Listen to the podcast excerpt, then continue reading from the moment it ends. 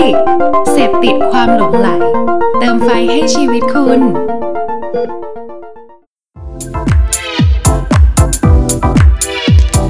Level Up Podcast สวัสดีครับคุณผู้ฟังพบกับรายการ The Level Up Podcast วันนี้กับผมเก่งสิทธิพงศ์สิริมาเกษมครับแล้วก็ผมนะครับเก่งศิลภพเอ็มรุ่งโรจน์ครับทศพลเหลืองสุพรครับโค้ชเศรษฐวุฒิพิทักษ์สาไพศาลครับเอ่อเพื่อนๆผู้ฟังนะครับไม่ต้องตกใจนะครับเสียงแรกเมื่อกี้เนาะมันคือเสียงของเกสที่เราจะคุยวันนี้นะครับแล้วทำไมเข้ามาคนแรกฮะเพราะว่าเอ่อมันเป็นความฝันของผมครับคุณโทษครับใช่ครับความฝันของผมก็คืออยากจะให้พี่เก่งนะครับศิริพงศ์มาพูดเปิดรายการของผมเก่งศิริภพ The Level Up นะครับใช่โอเคแต่วันนี้เรากลับมาเข้าเรื่องเนาะโอเควันนี้นะครับเราก็เอ่อจะมาคุยเรื่องหนังสือใช่ใช่ซึ่งพวกเราได้ครับการสนับสนุนจากของหนังสือของเครืออมรินทร์เนาะครับผมใช่ครับซึ่งต้องบอกเลยว่าหนังสือเล่มนี้ถือว่าเป็นหนังสือขายดีหนังสือขายดีใช่คิโนคุนิยะเนี่ยท็อปสิบตลอดอ๋อแล้วที่ผมผมไม่ได้ค่อยได้เข้าคีโนแต่ก็ตอนคีโนท็อปสิบใช่ไหมใช่ครับเป็นท็อปสิบตลอดก็ชื่อหนังสือชื่อว่า Presentation Canvas ครับเปลี่ยนการขายเป็นการเล่าเรื่องให้โดนใจโอเบอร์โอเคครับผมอุ้ยตบสักทีนะคือแขกรับเชิญต้องช่วยต้องช่วยตบด้วยจิงเกิลสุดยอดมากใช่ครับเรียวครับผมซึ่งก็อย่างที่ทุกคนรู้นะครับวันนี้เราได้รับเกียรติได้คุยกับนักเขียนตัวเป็นๆเลยนะครับก็ก็พูดตรงๆก็คือเราได้รับการสนับสนุนเนาะเราก็มีการอ่านมาแล้วแต่ไอ้สิ่งนี้ก็คือผมว่ามันดีจริงแล้วก็ผมอยากจะเอาเอ่อความรู้ดีๆจากที่ผมได้ในหนังสือมาส่งต่อให้กับเพื่อนๆอ่าได้รับฟังด้วยแล้วก็ให้ทุกคนนะครับได้เอ่อลองลองฟังแล้วกลับอ่ะเอาไปคิดดูว่าเอ้ยมันมีตรงไหนที่เราจะเรียนรู้เพิ่มเติมหรือเปล่าแล้วก็อาจจะซื้อหนังสือเราคิดว่าหนังสือเล่มนี้เป็นหนังสือที่เหมาะกับ The Level Up Podcast เพราะว่าหลังจากที่เราได้อ่านจบไปแล้วเนี่ยเราพบว่ามันเป็นสิ่งที่ทำให้เรา Level Up เลยเรียกได้ว่าตั้งแต่ปกหนังสือเนี่ยก็ชวนให้เรา Level Up แล้วเพราะว่ายังไงครับเห็นปกเนี่ยมันมีช่องให้ใส่แล้วอ๋อคือเขียนเขียนไปในปกใช่คือหมายถึงว่ามันชวนให้เราคิดตั้งแต่เห็นปกเลยอ๋อซึ่งวันนี้เราก็ดีใจมากเพราะเราจะได้คุยกับทางนักเขียนโอเคนะครับซึ่งต้องบอกก่อนว่าพี่เก่งสิทธิพงศ์ไม่ได้เป็นแค่นักเขียนคนเดียวครับนะครับมันหมายถึงว่าไม่ได้เป็นแค่นักเขียนอย่างเดียวแล้วจริงๆเนี่ยถือว่านักเขียนถือว่าเป็นอาชีพใหม่อาชีพใหม่ของพี่เก่งด้วยใช่ผมมือใหม่มือใหม่ในวงการครับให้ให้ให้พี่เก่งพูดนิดนึงนะครับถึงเจ้าตัวหนังสือเล่มนี้ว่ามีที่มาเป็นยังไงแล้วก็เป็นรูปเล่มเนี่ยกว่าจะมาเป็นเนี่ยได้เนี่ยมีอะไรมาก่อนครับผมอ่าโอเคโอเคก็อย่างที่เอาก่อนอื่นต้องขอบคุณ The Level Up Podcast ด้วยนะครับนะที่มาชวนพี่เก่งมาออกรายการนะครับก็รู้สึกยินดีมากๆเลยตื่นเต้นตื่นเต้นนะฮะเจอสามคนนี้นะฮะรู้สึกมีความเรียวแล้วมีความฮาอยู่ในตัวเยอะมากโอเคเราชิลๆครับคือต้องบอกไว้อย่างนี้อย่างที่เมื่อกี้นี้พูดไปนะว่าจริงๆแล้วการเขียนหนังสือเป็นอาชีพใหม่ของพี่เก่งนะครับเพราะว่าก่อนหน้านี้เนี่ยตัวเองก็เป็นครีเอทีฟนะคิดงานให้ลูกค้านะครับผมก็ทั่วๆไปนะไม่ว่าจะเป็นลูกค้าพวกแบงค์ธนาคารอะไรอย่างเงี้ยครับหรือบริษัทอสังหาหรืออะไรอย่างเงี้ยแล้วแต่นะครับก็นี่ก็คืองานหลักนะปัจจุบันก็ยังทำอยู่นะแต่ว่าการเขียนหนังสือเนี่ยก็มันมาจากการที่เราเนี่ยตัวเองเนี่ยตัวพี่เก่งเองเนี่ยเริ่มต้นจากการเป็นดีไซเนอร์มาก่อนครับพี่เก่งเป็นดีไซเนอร์มาก่อนออกแบบโลโก้ออกแบบเว็บไซต์ออกแบบอะไรเงี้ยนะฮะแล้วทีนี้เนี่ยพอเราอ่าเป็นดีไซเนอร์เนี่ยสิ่งหนึ่งที่ดีไซเนอร์เนี่ยหรือพวกกลุ่มคนที่เป็นโปรดักชันพวกโปรแกรมเมอร์อะไรเงี้ยนะไม่ค่อยมีก็คือสกิลการขายคือเราจะขายของไม่ค่อยเก่งอ่ะพูดง่ายๆเนาะเราเราออกแบบอะไรออกมาเราชอบอ่ะเราชอบสิ่งนี้เราออกแบบแต่พอถึงเวลาบอกว่าออกแบบเสร็จแล้วต้องไปขายลูกค้าเพื่อให้ลูกค้ารู้สึกว่าอยากจะซื้อเอ่อโลโก้เนี้ยเราออกแบบมาแล้วเราต้องไปพรีเซนต์อะไรอย่างเงี้ยแล้วเราขายไม่เก่งปุ๊บเนี่ยเราก็รู้สึกว่ามันเป็นเป็นเพนเป็นปัญหาของเราเราก็มาคิดว่าเออแล้วเราจะทำยังไงมันถึงจะแก้ปัญหานี้ได้นะครับมันก็เลยเป็นเอ่อที่มาที่ว่าเราก็เลยมานั่งคิดว่าอืมมันน่าจะมีแบบสูตรหรือมันน่าจะมีแบบเคล็ดลับอะไรบางอย่างที่มันอาจจะไม่ได้ทำให้เรากลายเป็นคนที่พรีเซนต์เก่งมากภายในเอ่อหนึ่งวันอะไรขนาดนั้นแต่ว่าอย่างน้อยมันน่าจะเป็นไกด์ไลน์บางอย่างที่ช่วยทำให้เราอ่ะไม่หลงทางแล้วก็มีเส้นทางในการพัฒนาตัวเองเพื่อที่จะทำให้เอ่อพรีเซนต์ได้ดีขึ้นนั่นก็คือการเปลี่ยนจากการพรีเซนต์เนี่ยให้เป็นการเล่าเรื่องที่ทำให้คนอ่ะแอบอาจจะรู้สึกว่าเออสนุกดีที่ได้ฟังเอาเรื่องการขายก่อนเมื่อกี้พี่เก่งพูดมาแล้ว เอาแค่ว่าเปิดหนังสือเล่มเนี้ยมาไม่ถึงสิบหน้าเนี่ยมีเรื่องนึงที่เกี่ยวกับการขายพี่เก่งบอกว่าพี่เก่งเนี่ยเป็นคนที่ตั้งแต่ดั้งเดิมเป็นคนขายไม่เก่งแต่ว่าคนที่กระตุ้นให้ให้พี่เก่งเริ่มสนใจเรื่องการขายเนี่ยคือคุณพ่อคุณพ่อพี่เก่งบอกว่ายังคนทุกคนเนี่ยขายได้ได้หมดอ่ะอยากให้พี่เก่งช่วยเล่าให้ฟังหน่อยครับว่าตอนนั้นเนี่ยคุณพ่อเคี่ยวเข็นยังไงบ้างครับเรื่องอ๋อจริงพ่อไม่ได้เคี่ยวเข็นเลยแต่พ่อพ่อใช้วิธีเอ่อว่าเราแทนดันดันดันคือคือพ่อพี่เก่งเนี่ยเขาเป็นอ่าที่บ้านเนี่ยเป็นเป็นโชว์รูมรถยนต์นะฮะมาก่อนแล้วก็คุณพ่อเนี่ยเป็นคนที่ขายรถเก่งมากคือแบบอันดับหนึ่งของประเทศอ่าในรถยนต์ยี่ห้อนั้นนะครับคือขายเก่งมากนะครับทีนี้มันก็เลยเหมือนตรงข้ามกับเรานะก็คือเราไม่ขายเลยเออฉันทำงานมาฉันก็ไม่ขายพ่อก็จะแบบคอยบอกเราอะว่าเออเฮ้ยทำงานแล้วอะเราต้องออกไปขายเขาเรามีดีอะไรเราต้องไปพูดให้คนอื่นฟังแล้วเราก็เป็นคนขี้เขินเนี่ยพอเราไปบอกว่าโอ้ฉันดีอย่างนั้นดีอย่างนี้แบบมันเขินมากมันรู้สึกว่าขายไม่ขายไม่เก่งอะเราก็บอกพ่อว่าเราด้วยความติดไงนะเป็นดีไซเนอร์มันมีความติดนิดนึงว่าเฮ้ยถ้างานเราเจ๋งอะคนอื่นก็ต้องวิ่งมาหาเราไม่ใช่เราวิ่งไปหาเขาอย่างเงี้ยก็ปรากฏว่าเป็นไงก็กินแกลบ ไม่มีตังค์เออไม่มีใครซื้อเราเพราะว่าเราไม่ได้แบบเป็นอาจารย์ระดับเทพขนาดนั้นที่คนจะวิ่งเข้ามาใช่ไหมเออดังนั้นเราก็เลยรู้แล้วว่าอ๋อโอเคงั้นเราต้องต้องขายแล้วเพราะว่าเนี่ยแหละแต่ว่าจุดเริ่มต้นมาจากคุณพ่อแหละที่เขากดดันเราว่าแกต้องออกไปขายอย่างเงี้ยครับอืมเอาล่ะเรารู้เรื่องการขายและเรารู้เรื่องที่มาของหนังสือแล้วเรามาคุยของโจทย์ของหนังสือกันหน่อย Presentation Canvas สิ่งนี้เกิดขึ้นได้ไงครับพี่เก่งอืมอืมครับก็อย่างที่เมื่อกี้นี้เกริ่นไปเนาะว่าเราพยายามหาสูตรใช่ไหมทีเนี้ยพี่เก่งเองอ่ะก็มีช่วงหนึ่งประมาณย้อนกลับไปประมาณสักห้าปีนะไปเป็นกรรมการแล้วก็เป็นที่ปรึกษาให้กับสตาร์ทอัพนะครับแล้วทีเนี้ยหนึ่งในเครื่องมือที่สตาร์ทอัพเนี่ยเขาใช้ในการที่เขาจะเริ่มทำธุรกิจอ่ะก็คือ business model canvas หรือว่าหลายคนน่าจะเคยได้ยินก็คือกระดาษแผ่นนึงแล้วก็มีช่องช่องช่องนะเอ่อพอเราเห็นตัวเนี้ยมันก็รู้สึกว่าเออเป็นเป็นเรื่องดีเพราะว่าพอคนจะทำธุรกิจอ่าตัวหนึ่งขึ้นมาเนี่ยเราสามารถที่จะกรอกลงไปในกล่องกล่องนี้ได้นะว่าเออ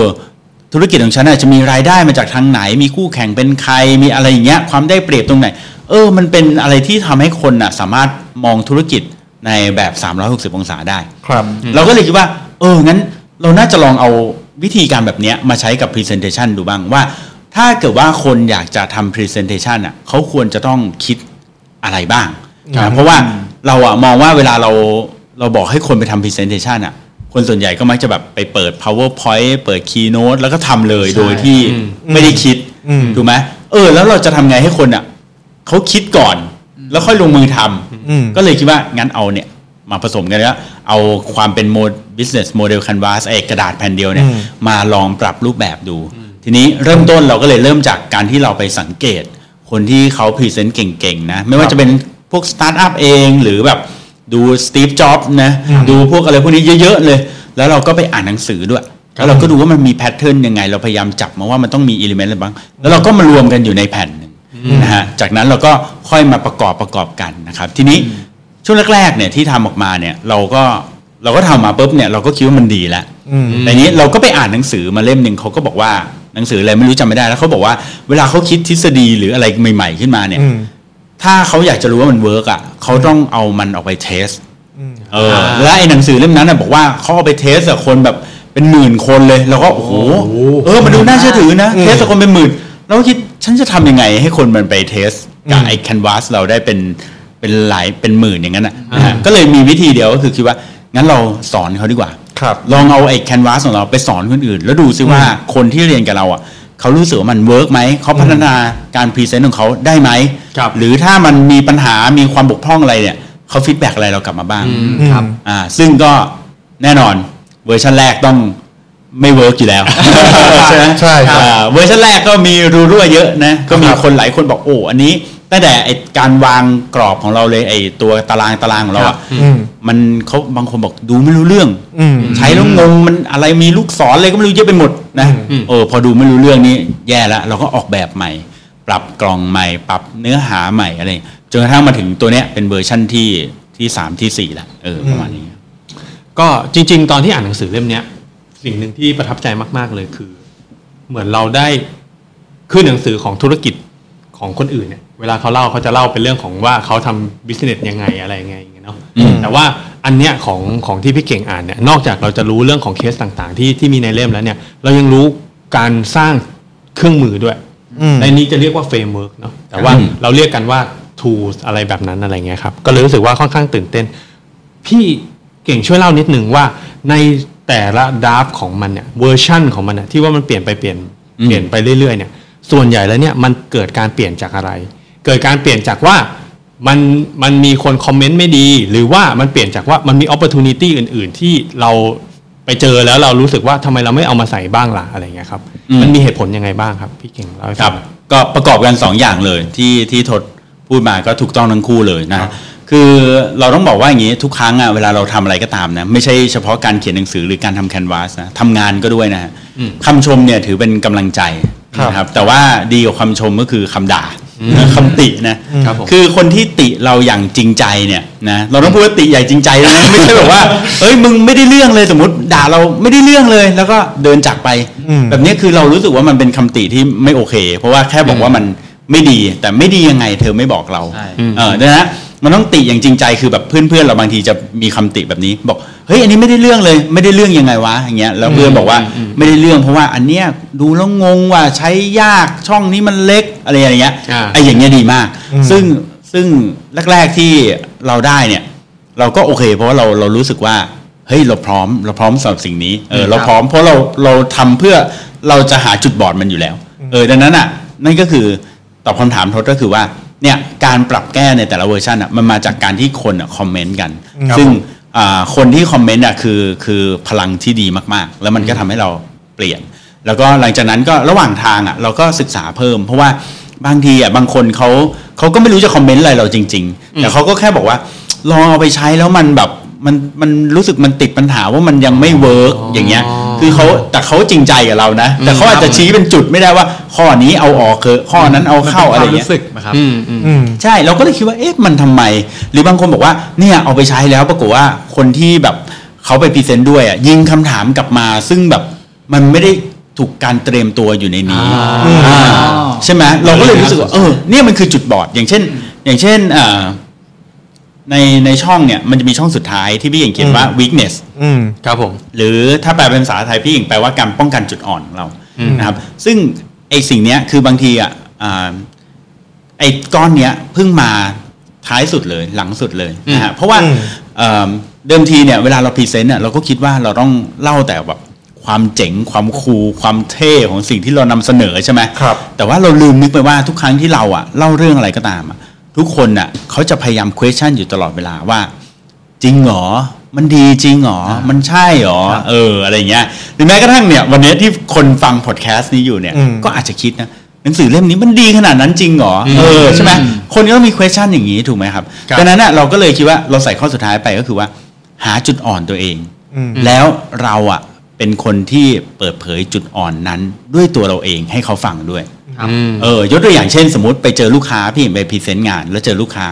พรีเซนต์บอกเลยว่าโหโปรเจกต์นี้ไอเดียนี้ดีมากเลยแต่ว่าผมอะยังคิดว่ามันยังไม่เพอร์เฟกต์มันมีรูรั่วตรงนี้หนึ่ง สอง สามซึ่งรูรั่วตรงเนี้ยถ้าเกิดว่าได้อินไซต์จากลูกค้านะมาเพิ่มนะผมเชื่อว่ามันจะทำให้มันดีกว่านี้อีกเนี่ยถูกไหมคือเราอะแทนที่จะรอเขามาตบเราใช่ไหมตบเองเลยโอ้เป็นการเซตบรีฟรูปแบบนึงเลยนะครับอันนี้ผมมีคำถามครับพี่เก่งมองว่าตัว Canvas เนี่ยครับที่พี่เก่งพัฒนามาเนี่ยมันสามารถปรับใช้ได้กับทุกอินดัสทรีเลยป่ะครับหรือว่ามองว่าแบบว่ามันมันอันนี้คือโอเคแล้วอ่าคือปรับใช้คือพี่ต้องบอกงี้ก่อนว่าการพรีเซนต์คืออะไรต้องย้อนกลับไปตรงนี้การพรีเซนต์คืออะไรการพรีเซนต์ไม่ใช่การทำ PowerPoint ไม่ใช่การไปยืนอยู่หน้าเวทีเพื่อที่จะเล่าเรื่องแต่การพรีเซนต์จริงๆแล้วมันคือการโน้มน้าวคนครับเราทุกครั้งที่เราพรีเซนต์อ่ะคือเราต้องพยายามโน้มน้าวให้เขาเข้าใจในสิ่งที่เราพูดให้เขาเชื่อในสิ่งที่เราพูดอันนี้คือหัวใจเลยดังนั้นพอเก่งนะเก่งนะเก่งถามพี่เก่งนะว่าว่าเฮ้ยมันเอาไปใช้กับอย่างอื่นได้ไหมมันเอาไปใช้ได้กับทุกอย่างเลยเมื่อเราต้องการจะโน้มน้าวคนยกตัวอย่างเช่นพี่เก่งเนี่ยอยากจะโน้มน้าวเราทั้งสามคนว่าเฮ้ยลองไปกินเย็นตาโฟร้านนี้ดูสิอย่างเงี้ยมันก็อาจจะใช้แพ pattern หรือ format ของ presentation canvas นี้ก็ได้นะอย่างถ้าเกิดว่าใครมีหนังสืออยู่ในมือลองดูนะสี่สเต็ปพี่เก่งใช่ไหมมันก็เริ่มจากปัญหาก่อนแล้วก็นำเสนอทางออกนะอันนี้เอาคร่าวๆก่อนนะไม่รู้เดี๋ยวพวกเราจะลงเรื่องว่าดีเทลเดี๋ยวเราดีเทลสมมติปัญหาก่อนทางออกแล้วก็ประโยชน์ที่ได้รับอะไรอย่างเงี้ยนะก็พี่เก่งก็เรียนมาเลยเฮ้ยตั้งแต่กินเย็นตาโฟมาเคยเจอร้านไหนที่เราคิดว่ามันอร่อยที่สุดบ้างก็เจอนู่นอ่านเจอนี่เอ้ยผมยังไม่ค่อยเจอเลยครับอ่านี่คือปัญหาแล้วใช่ไหมหรือว่าหิวไหมหิวไหมเอออยากกินเลยร้อนๆไหมเดิมทางมาเหนื่อยๆอยากกินร้อนๆอ่านี่คือปัญหาแล้วจากนั้นนำเสนออันที่สองไปกินเย็นตาโฟร้านนี้ป่ะครับเฮ้ยแถวออฟฟิศพี่เก่งเดินไปนิดเดียวเองมันดีมากเลยนะอร่อยมากเออเราเริ่มคอยตามแล้วสุดท้ายสเต็ปที่สามประโยชน์ประโยชน์กินแล้วท้องอิ่มเต้าหู้เขานะแบบสุดยอดทำมาสดๆเกี๊ยวกรอบมากเนี่ยประโยชน์ประโยชน์เออแล้วสุดท้ายสี่ call to action ต้องทำไงต่อไปเลยเดินไม่ดีเออเดินไปเลยปิดพอดแคสต์ไปกันเลยดีกว่าจริงจบตอนแล้วครับตอนนี้จบแล้วจริงๆเรื่องนี้มันอยู่ในทุกๆคนอยู่แล้วนะครับใช่มันทุกคนอ่ะ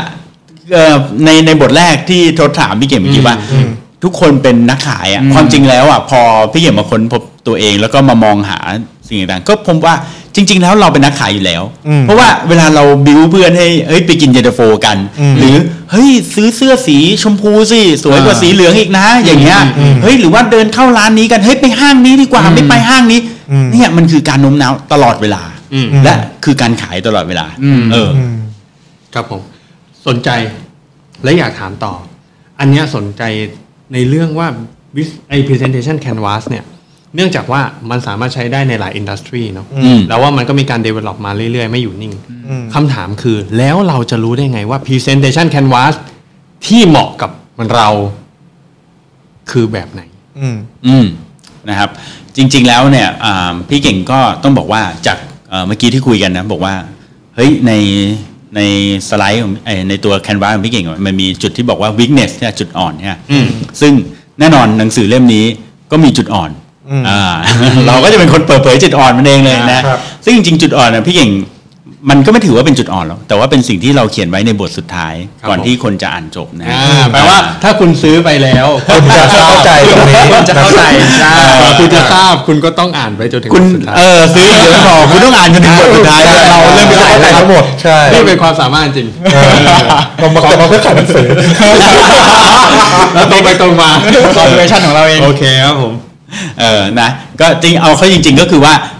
สุดท้ายแล้วพอคุณอ่านจบเนี่ยแล้วคุณได้ทดลองใช้อ่ะผมก็ไม่ได้บอกว่านี่คือสิ่งที่ดีที่สุด the best สุดยอดคือทุกคนต้อง follow ตามนี้แต่ว่าตอนที่พี่เก่งไปสอนตามตามองค์กรต่างๆเนี่ยตัว presentation canvas เนี่ยพี่เก่งไปสอนหลายที่มากนะครับองค์กรใหญ่ๆระดับมหาชนหลายที่แบงค์ธนาคารหลายที่แล้วก็ค้นพบว่าบางครั้งเนี่ยพอเขาเรียนรู้เสร็จแล้วอ่ะแล้วเขาบางคนอ่ะเขาก็ไม่ได้ใช้กระดาษที่เราปริ้นให้แต่เขาไปวาดใหม่บนกระดานแล้วพอเขาวาดใหม่บนกระดานบางทีเขาเสริมนู่นใส่นี่ทำนั่นของเขาเพิ่มเออซึ่งไอ้สิ่งนี้แหละคือสิ่งที่ตอบคำถามทดว่าอะไรคือแคนวาสที่เป็นเหมาะที่สุดสำหรับเรา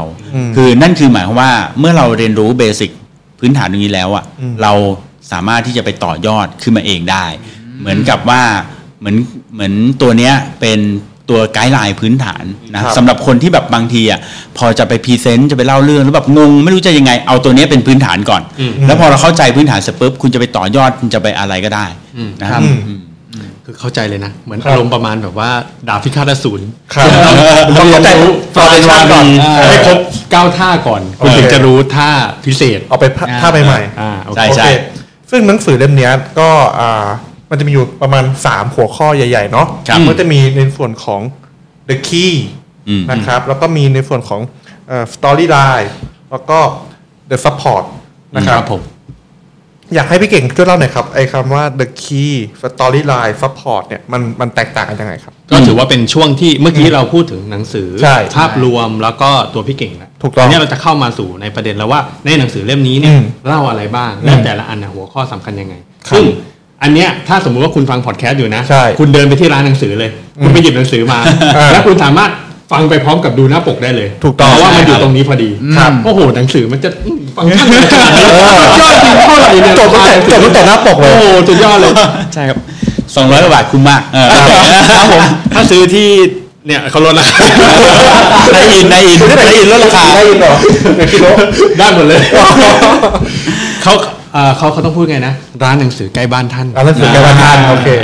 โอเคโอเคอ่าครับผมพี่เก่งเล่าให้ฟังอย่างนี้ละกันนะเพื่อไม่ให้เป็นการสับสนมีคนเขาพูดว่าการพรีเซนต์เนี่ยหรือการเล่าเรื่องเนี่ยมันเหมือนการที่คุณกำลังขับรถแล้วก็กำลังจะพาเพื่อนขึ้นรถไปด้วยไปตามเส้นทางที่คุณอยากจะพาเขาไปให้ไปถึงจุดมุ่งหมายนะครับดังนั้นเนี่ยยกตัวอย่างเช่นสมมุติว่าวันนี้พี่เก่งอยากจะพาพวกเราสามคนแล้วก็คนฟังพอดแคสต์ขึ้นรถพี่เก่งไปนะฮะการเดินทางของเราเนี่ยก็คือส่วนที่เรียกว่าสมมติเราอยากจะพาพาไปจากกรุงเทพไปเชียงใหม่อย่างเงี้ยการเดินทางเหล่านี้มันก็ต้องมีการวางแผนนี่คือหัวใจหลักก็คือเส้นทางคือหัวใจหลักถูกไหมซึ่ง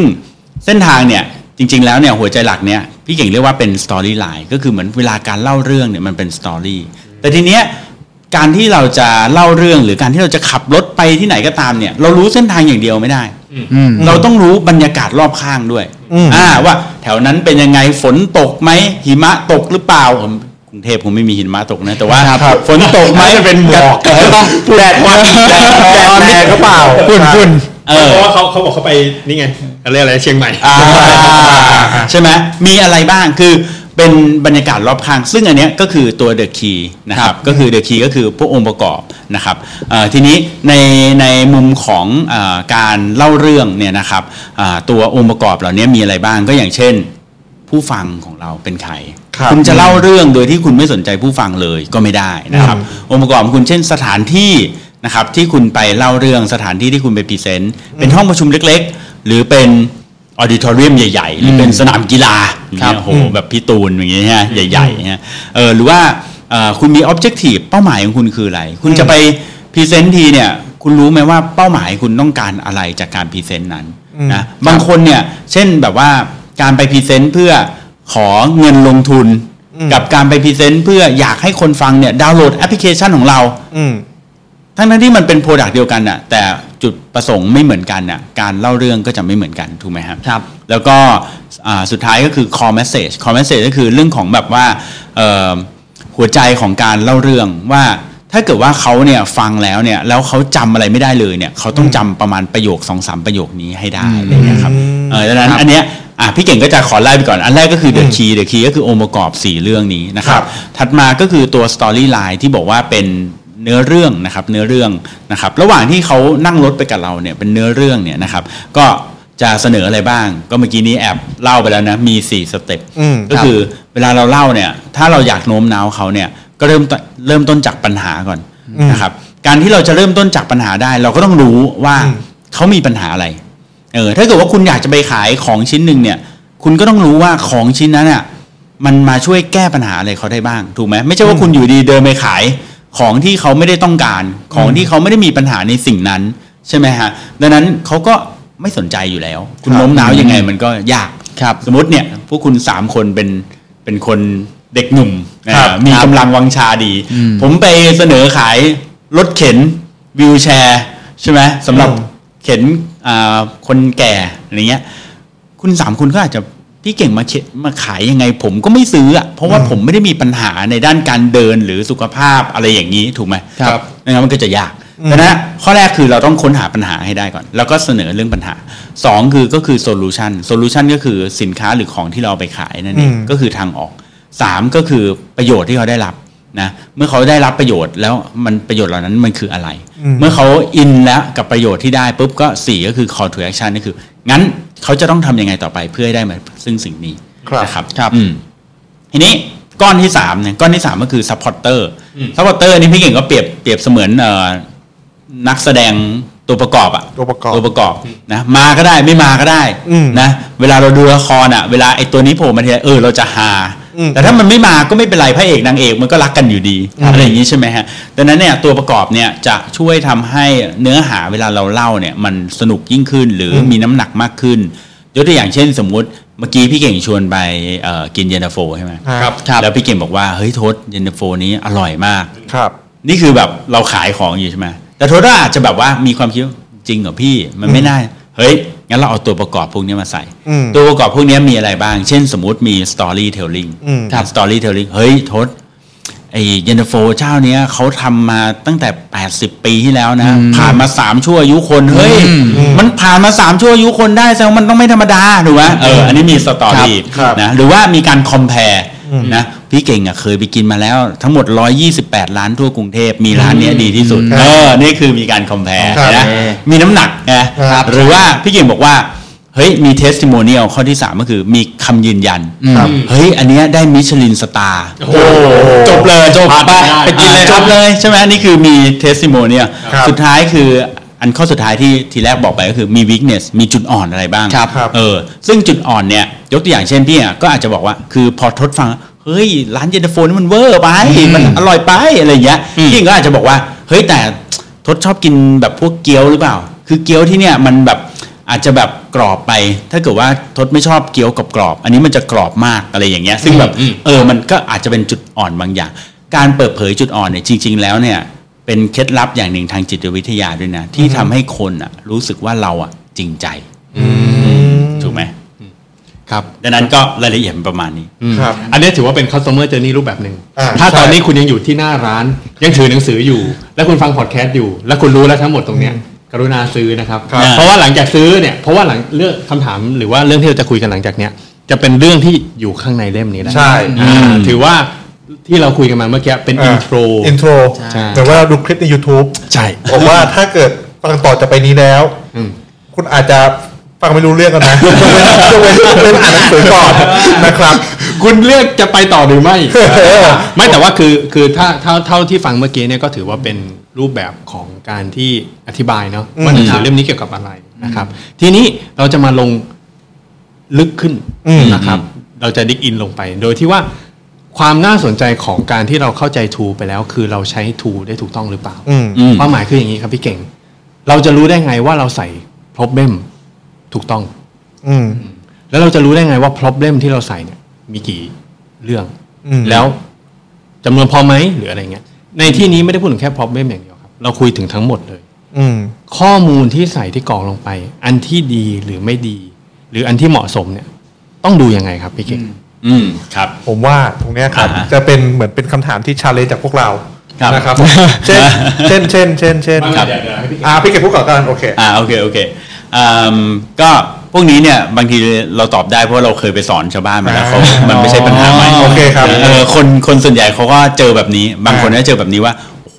พอบอกว่าให้เริ่มต้นที่ปัญหาปัญหาเพียบเลยสำหรับเอ่อคนฟังของเรานะครับทีเนี้ยพอเขาลิสต์มาเนี่ยบางทีได้มาสิบปัญหาสิบห้าปัญหาโอ้โหจะเล่ายังไงมาถึงปุ๊บพี่เคยมีปัญหางี้มั้ยมีนี้โอ้โหเยอะมากดังนั้นผมก็จะบอกงี้ครับวิธีการเอ่อคัดเลือกปัญหาให้มันเหลือน้อยๆนะครับเพราะว่าคนฟังไม่ไม่อยากจะมาฟังทุกปัญหาที่เรากำลังจะบอกหรอกนะครับก็มีสองวิธีหนึ่งคือดูจากคนฟังก่อนนะว่าคนฟังเป็นใครนะสมมุติว่าเรากำลังจะไปเสนอขายของชิ้นหนึ่งแล้วคนฟังเป็นฝ่ายจัดซื้อฝ่ายจัดซื้ออ๋อฝ่ายจัดซื้อเขาสนใจเรื่องอะไรสนใจเรื่องราคาดังนั้นเราเอาปัญหาที่เกี่ยวกับเรื่องของราคาความคุ้มค่าไปนำเสนออ่าถ้าเกิดว่าไปเสนอแล้วคนฟังเป็นฝ่าย ไอ ที โอ้ ไอ ที อาจจะ product ของเราหรือคู่แข่งที่เขาเคยใช้เนี่ยมันมีปัญหาว่าเออมันกินเอ่อกินไฟเยอะกินอินเทอร์เน็ตเยอะหรือมันแฮงก์บ่อยอะไรเงี้ยเราเอาปัญหาพวกนี้เข้าไปใส่เราไม่ต้องไปพูดถึงเรื่องเงินอาจจะพูดก็ได้แต่อาจจะพูดน้อยหน่อยอะไรประมาณนี้คืออันนี้คือคัดเลือกจากคนฟังนะครับอันที่สองคือคัดเลือกจากตัวเราเองนะครับเราเอาปัญหาทั้งหมดมาลิสต์นะครับแล้วเรามาคัดเลือกเลยว่าอันไหนเป็น primary คืออันนี้เป็นปัญหาที่แบบมันเด็ดมากคือ product ของเราเกิดมาเพื่อแก้สิ่งนี้มากๆเลยเราคิดว่ามันเป็นปัญหาใหญ่มากๆเราเลือกเองแล้วเราก็เอามาใส่ครับเมื่อกี้พูดเรื่องของตัวปัญหาปัญหานี้อาจจะยังพอแบบนึกได้เยอะเพราะว่าเป็นอยู่กับตัวเรามีปัญหากันตลอดเวลานะครับพูดพูดแล้วเหมือนปัญหาเยอะเราพูดพูดแล้วเหมือนคนไม่ไม่นั่นเลยเออแต่กับบางเรื่องอะครับนึกไม่ค่อยออกอย่างเช่นแบบแบบที่หลายๆคนตกมาตายนะ call to action อย่างเงี้ยเราจะรู้ได้ไงว่าเราต้องใส่อะไรตรงกับเพื่อนๆไหม สี่หมวดเอ้ยสามหมวดที่มีอยู่เนี่ยมันเราจะรู้ได้ไงครับว่าอันเนี้ยถูกแล้วไม่ไม่หลุดจากเพื่อนแล้วก็สามารถตอบในจุดอื่นๆได้ประมาณนี้ยังไงบ้างครับพี่จริงๆทุกทุกอย่างเนี่ยนะคือการทำตัว Canvas เนี่ยนะครับทุกอย่างมันพี่เก่งพี่เก่งเรียกว่ามันเป็นการจับเอาความคิดของเรามาใส่ไว้ในกระดาษเพราะว่าปกติแล้วเราไม่เคยทำแบบนั้นเวลาเราทำพรีเซนต์อ่ะเราก็จะแบบเอาที่เราคิดสดๆตรงนั้นอ่ะแล้วก็ทำในคอมพิวเตอร์เลยนะครับทีนี้เราแค่จับมันมาลงไว้ในกระดาษทีนี้ถามว่า call to action ยกตัวอย่างนะ call to action อันไหนที่มันถูกต้องหรือมันควรจะต้องใส่อะไรอันเนี้ยเราก็ต้องถามตัวเราเองแต่ว่าสิ่งที่พี่หญิงจะบอกก็คือว่าเราต้องอย่าพลาดที่จะใส่นะบางครั้งคนเนี่ยอ่าอย่างที่พี่หญิงบอกว่าไปพรีเซนต์งานเสร็จแล้วอ่ะเสร็จปุ๊บลูกค้าชอบแฮปปี้มากแล้วเสร็จอ่าโอเคโอ้โหชอบจังเลยโอเคดีครับขอบคุณครับอ่าสวัสดีครับไปแล้วครับกับกับออฟฟิศลูกค้าก็งงว่าแล้วฉันต้องทำไงต่อไปใช่ไหมคือเราไม่ควรจะทิ้งทิ้งเขาไว้แบบนั้นนะทีเนี้ยบางคนก็บอกว่าอ่ะเข้าใจในกรณีทดเช่นเฮ้ยแต่ว่าเราจะเสนอราคาเลยก็ยังไม่ได้เพราะว่ามันยังไม่จบอ่ะหรือเราจะทำยังไงต่อเอออ่ะใช่ไหมมันก็มีกรณีแบบนี้แต่ทุกอย่างมันต้องมี call to action เช่นบอกว่าโอเคพี่ชอบไหมใช่ไหมครับได้เลยเอางี้งั้นเดี๋ยวตรงเนี้ยเดี๋ยวผมอ่ะจะภายในอีกสองวันน่ะผมจะทำไทม์ไลน์กลับมาให้หรือว่าในอีกสองวันผมจะทำโควอเทชั่นกลับมาให้หรืออาทิตย์หน้าผมขอนัดเข้ามาเพิ่มเพื่อที่จะต่อยอดตรงนี้คือมันต้องมี next step ไม่ใช่ว่าทิ้งเอาไว้เคว้งคว้างเหมือนคุณขับรถพาเขาไปแล้วอ่ะมันไปไม่ถึงที่แล้วคุณก็เปิดประตูอารมณ์มาเลยเงี้ยแล้วเขาก็จะแบบเฮ้ยนี่เชียงใหม่ยังวะอย่างเงี้ยคือเขาจะงงๆอ่ะใช่ไหมคือเราอย่าปล่อยเขาไว้อย่างนั้นคือเราต้องมีแบบอย่างน้อยๆอ่ะคือจุดที่ว่าเขาจะต้องทำอะไรต่อไปถ้าเกิดว่าเขาเป็นนักลงทุนใช่ไหมเราไปพิชงานแล้วเขาแบบโอ้ยอยากลงทุนนะโอ้ยบริษัทนี้ดีมากอยากลงทุนแบบเขาก็อยากจะรู้ว่าเขาจะลงทุนเท่าไหร่ส่วนเราเองก็โอ้โหเราก็ไม่กล้าไปเรียกว่าจะล้านหนึ่งสองล้านหรือสิบล้านนี่วะเราไม่กล้าเรียกใช่ไหมแต่ว่าแล้วเราก็ไม่สามารถที่จะไปพูดบนอย่างนั้นบนเวทีหรือในห้องประชุมนะตอนนั้นได้แต่ call to action ก็คือว่าเอางี้ไหมครับก็หลังจากจบอันนี้แล้วเนี่ยถ้าเกิดว่าใครสนใจเนี่ยเดี๋ยววีคหน้าเนี่ยผมจะขอโทรไปนัดกับแต่ละท่านเพื่อจัดสเก็ดดูคุยเป็น private อย่างเงี้ยอันนี้ก็คือถือว่าเป็น call to action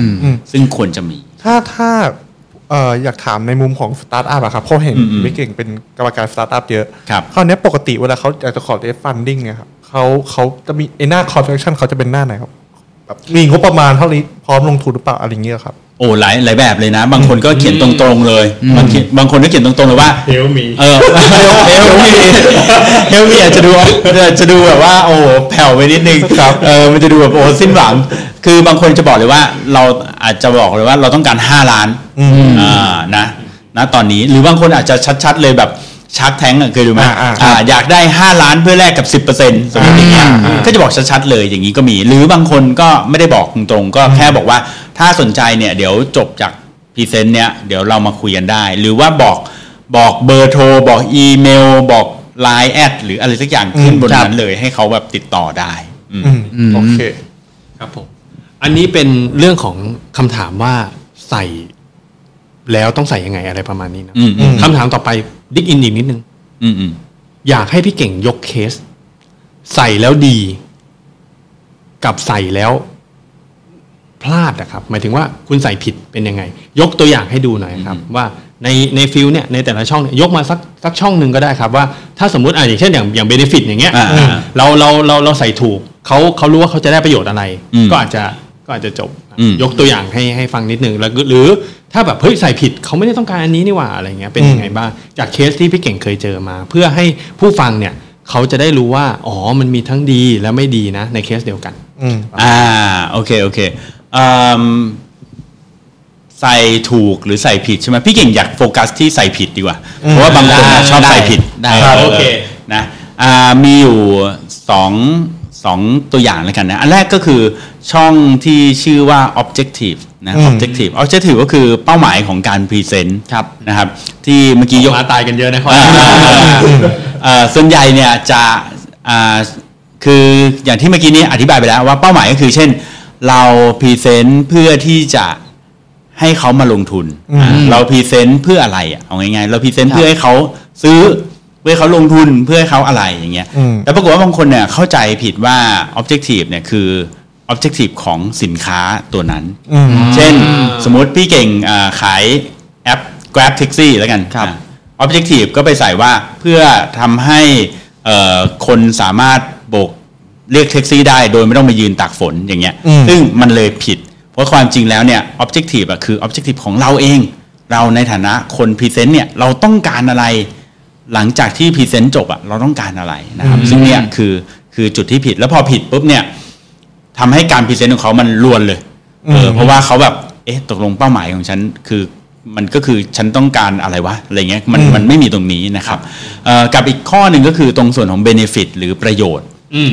อ่าบางคนเนี่ยเอ่อคิดประโยชน์แบบคิดแล้วเอ๊ะมันมีประโยชน์อะไรแล้วมันแบบอะไรยังไงซึ่งแบบบางทีคิดออกมาแล้วก็ออกมาแบบหลากหลายแล้วก็บางทีมันมันไม่ค่อยต่อเนื่องอ่าเทคนิคง่ายๆก็คือว่าจริงๆแล้วเนี่ยอ่าประโยชน์ที่ได้เนี่ยมักจะมีความเกี่ยวเนื่องกับตัวปัญหาในช่องแรกนะครับเช่นสมมุติเขามีปัญหาว่าท้องหิวอ่ะกับเรื่องเย็นตาโฟเราเหมือนเดิมนะเผื่อคนฟังแล้วอยากจะกินบ้างนะแล้วเขามีปัญหาว่าท้องหิวแก้ปัญหาด้วยการกินเย็นตาโฟประโยชน์ที่ได้ก็คืออิ่มนะง่ายๆแค่นั้นเองนะมันต้องแบบล้อกันตรงนี้นะครับบางคนเนี่ยพอประโยชน์เนี่ยมันมันไม่เกี่ยวกันเท่าไหร่หรือบางทีมันออกไปไกลออกทะเลเลยอย่างเงี้ยมันก็จะทำให้แบบสมมติเช่นบอกปัญหาคืออะไรปัญหาคือหิวอ่าทำไงไปกินเย็นตาโฟเย็นตาโฟแล้วประโยชน์ของเย็นตาโฟคืออะไรไม่ต้องเดินทางไกลไม่ไม่ต้องเดินทางไกลแล้วมันเกี่ยวอะไรกับหิวไหมมันอาจจะเกี่ยวก็ได้นะเพราะเราหิวเราก็เดินใกล้ๆก็ได้แต่ว่ามันมันซิงกันยากมันต้องอธิบายใช่ใช่มันจะทำให้การเล่าเรื่องของเราอาจจะเยินเยอะครับครับโอเคครับคราวนี้มีคำถามครับอันนี้จะถามเพิ่มของของตัวคอมเมสเซจอะครับอืมคราวนี้ผมอยากรู้ว่าคอมเมสเซจเนี่ยคือสไลด์หนึ่งอะมันมีมีมีจุดให้จดจำเยอะมากครับเราจะเลือกยังไงครับว่าอันนี้คือเป็นเป็นเป็นคอมเมสเซจที่เราอยากจะให้เขาได้จดจำอืมอืมคอมเมสเซจนี่จริงๆถ้าถามพี่เก่งว่าข้อไหนยากที่สุดในการใส่เนี่ยก็คือคอมเมสเซจใช่นะฮะเพราะคอมเมสเซจเนี่ยเป็นสิ่งที่คนอะไม่ค่อยคิดถึงนะครับคนน่ะไม่ค่อยได้คิดถึง core message แล้วก็พอบอกว่าให้ใส่ core message core message คืออะไรอธิบายให้ฟังก่อนก็คือว่าเนื้อหาทั้งหมดของสไลด์เราอ่ะถ้าคนฟังอ่ะเขาฟังแล้วจำอะไรไม่ได้สักอย่างเลยอ่ะเราอยากให้เขาแล้วเขาสามารถจำได้แค่ประโยคเดียวอ่ะเราอยากให้เขาจำประโยคอะไรได้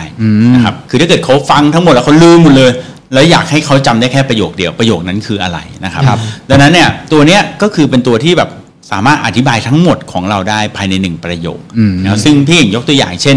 เหมือนอย่าง iPod ตอนที่เขาขาย Apple เนี่ยมาขาย iPod เนี่ยนะฮะเครื่องเล่น เอ็ม พี ทรี เนี่ยก็เอ่อ core message ของเขาก็คือว่า a thousand song in your pocket นะครับก็คือเพลง หนึ่งพัน เพลงในกระเป๋าของคุณ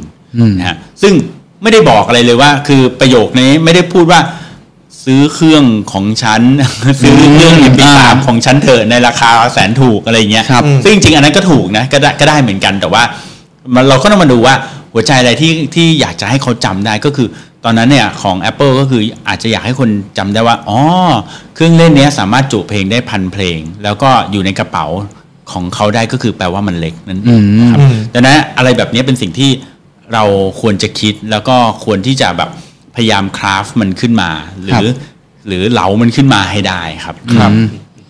ทีนี้ครับพี่เก่งพอดีว่าเมื่อกี้พี่เก่งมีพูดมาแล้วล่ะว่าเรื่องของ core message เนี่ยเป็นส่วนที่สำคัญมากที่จะช่วยให้คนฟังเนี่ยจดจำเราทีนี้ผมสงสัยครับในส่วนของทั้งหมดทั้ง the key ทั้ง storyline ทั้ง the supporter เนี่ยครับในแต่ละส่วนน้ำหนักของแต่ละข้อมันเท่ากันมากไหมครับอืมอืมอ่าจริงๆแล้วเนี่ยมันสำคัญถ้าถ้าถามถึงความสำคัญนะครับพี่เก่งก็ในหนังสือก็จะบอกเลยว่าตัว The Key เนี่ยซึ่งเป็น environment รอบๆเนี่ยนะครับกับตัว story line ซึ่งเป็นการเล่าเรื่องเนี่ยคือทั้งทั้งคู่เนี่ยสำคัญคือสำคัญเลยคือต้องต้องใส่ให้ครบคือถ้าใส่ครบเนี่ยเราจะรู้รอบด้านเหมือนการทำธุรกิจรู้ว่าค่าใช้จ่ายรายได้อยู่ไหนอ่าพาร์ทเนอร์คืออะไรอะไรเงี้ยแต่ว่าตรงส่วนอ่าตัว supporter ก็ชื่อมันก็บอกอยู่แล้วว่านักแสดงสมทบใช่ไหมเออคืออย่างที่บอกไปแล้วว่ามาก็ได้ไม่มาก็ได้นะครับอ่าแล้วก็จะมาตรงไหนก็ได้อย่างเช่นสมมุติเรื่องของการ testimonial หรือคำยืนยันเนี่ยจะมาตอนไหนก็ได้ นะครับหรือไม่มาก็ได้แต่ว่าการมาของเขาเนี่ยจะทำให้การเล่าเรื่องของเรามันแข็งแรงขึ้นนะครับอย่างเช่นการคำยืนยันอย่างเงี้ยเช่นพี่เกมบอกว่าเออเคยโบกแท็กซี่แล้วแท็กซี่ไม่ไปไหมอย่างเงี้ยแล้วเราก็จะแบบไม่เคยอ่ะฉันโบกทีไรก็ไปทุกทีอย่างเงี้ยมันก็ทำให้มันไม่แข็งแรงใช่ไหมพอเราเอาไอ้คำยืนยันใส่เข้าไปว่าเฮ้ยจริงเหรอพี่แต่พี่อาจจะเป็นคนกลุ่มน้อยนะเพราะว่าเก้าสิบเปอร์เซ็นต์ อ่ะของคนที่โบกแท็กซี่ในกรุงเทพอ่ะปรากฏว่าโบกครั้งแรกอ่ะไม่ไปอย่างเงี้ยเออแสดงว่าเขาก็อาจจะ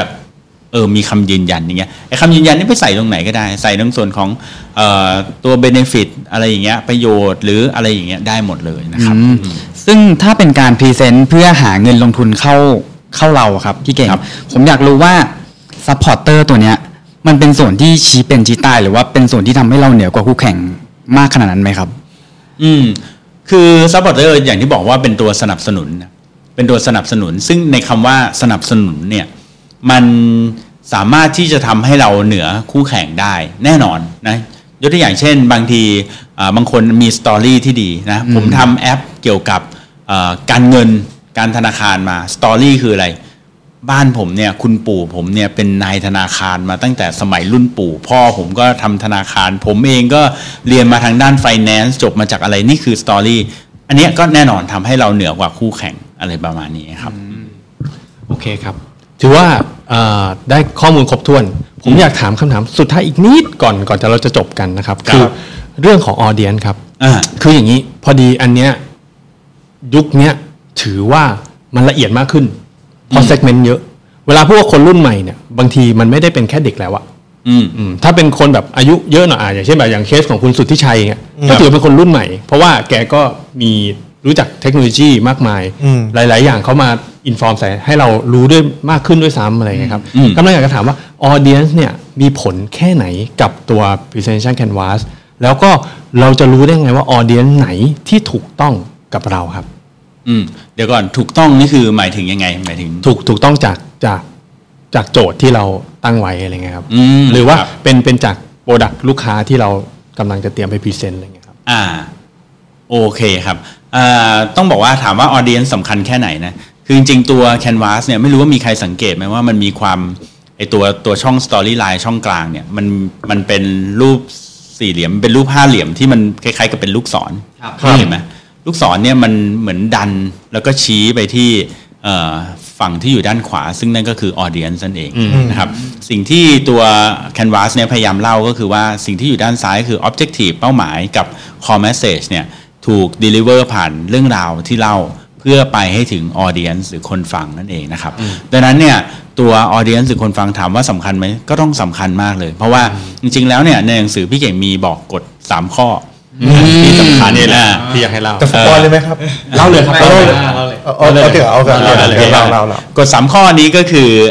ข้อแรกก็คือว่าเราเป็นคนที่สำคัญที่สุดพูดง่ายก็คือว่าถ้าการพรีเซนต์เป็นหนังเนี่ยเราก็เป็นพระเอกนะครับเราต้องเป็นพระเอกนะครับข้อที่สองก็คือว่าคนที่มีอำนาจที่สุดก็คือคนฟังนั่นเองนะครับดังนั้นคนฟังเนี่ยเป็นคนที่จะตัดสินว่าเขาจะฟังต่อไหมหรือเขาจะเล่นมือถือหรือเขาจะหลับหรือเขาจะเดินไปเข้าห้องน้ำดีนะครับหรือเขาจะแบบอยากจะฟังจนจบแล้วก็แบบเอาอีกเอาอีกอะไรอย่างเงี้ยใช่ไหมเออนะฮะส่วนข้อที่สามก็คือว่าตัวสไลด์พวก PowerPoint Keynote อะไรต่างๆเนี่ยคือเครื่องมือนะครับเป็นแค่เครื่องมือเท่านั้นเองนะครับดังนั้นเนี่ยถามว่าออเดียนซ์สำคัญขนาดไหนก็คือต้องสำคัญมากเลยแหละเพราะว่าเขามีอำนาจนะเราพูดไปแล้วเขาไม่ฟังก็ถือว่าไม่สักเซสถูกไหมครับถือว่าไม่สำเร็จใช่ใช่ก็วันนี้ก็ประมาณนี้นะครับก็ขอบคุณทางพี่เก่งมากนะครับเดี๋ยวยังไงเราจะมีคุยกันต่อในเทปหน้านะครับเรามาคุยเรื่องของการขายนิดนึงนะครับถ้าเราเป็น customer journey นะครับเมื่อกี้เราเดินไปที่ร้านนะครับเราหยิบหนังสือมาเรารู้แล้วว่าบนบนหน้าปกเนี่ยคืออะไรบ้างแล้วเรายังได้ฟังเรื่องของเย็นตาโฟแล้วก็เคสต่างๆด้วยทีนี้ก็คือคุณก็จะเราก็จะพยายามคิดว่าคุณก็จะหยิบหนังสือเล่มนี้ออกไปนะครับก็หรือว่าใครที่ฟังอยู่ที่บ้านแล้วสนใจหนังสือเล่มนี้แล้วก็อยากจะซื้อนะครับก็สามารถสั่งซื้อได้ที่เว็บไซต์ของตัวอมรินทร์นะครับหรือว่าทักไปทาง Facebook ของอมรินทร์ได้เลยโดยตรงก็ได้นะครับราคาก็จะอยู่ที่หน้าปกเนี่ยจะอยู่ที่สองร้อยยี่สิบห้าบาทครับก็ยังไงก็หนังสือเล่มนี้ยังมีเรื่องราวมากกว่านี้อีกก็ในเทปต่อไปเราจะมาคุยในเรื่องที่อยู่ข้างในแล้วก็อยู่ที่มากกว่านี้ จากตัวหนังสือเล่มนี้รวมไปถึงเรื่องที่คุณอาจจะอยากรู้ว่าโอเคฉันใช้ Presentation Canvas จนเก่งแล้วเวลาไป present จริงๆแล้วเนี่ยมันเป็นยังไงผมผมพูดเลยว่า อี พี หน้าเนี่ยครับผมกับทีมเนี่ยเที่ยวกันมามากครับว่าเอาคำถามที่คำถามที่เด็ดๆเลยของการนำเสนอแล้วก็ถามว่าเหมือนเหมือนพี่เก่งน่าจะพอตอบคำถามพวกนี้ได้นะครับงั้นก็เอาเป็นว่าเราพบกันครั้งหน้านะครับก็ขอบคุณสำหรับทุกคนที่มาฟังนะครับหวังว่าเทปนี้จะเป็น Level Up ให้กับทุกๆคนได้นะครับแล้วก็อย่าลืมไปอุดหนุนหนังสือแล้วก็ใครที่ชอบตอนนี้ก็อย่าลืมกดไลค์กดแชร์ในทุกแพลตฟอร์มนะครับขอบคุณมากครับสวัสดีครับสวัสดีครับ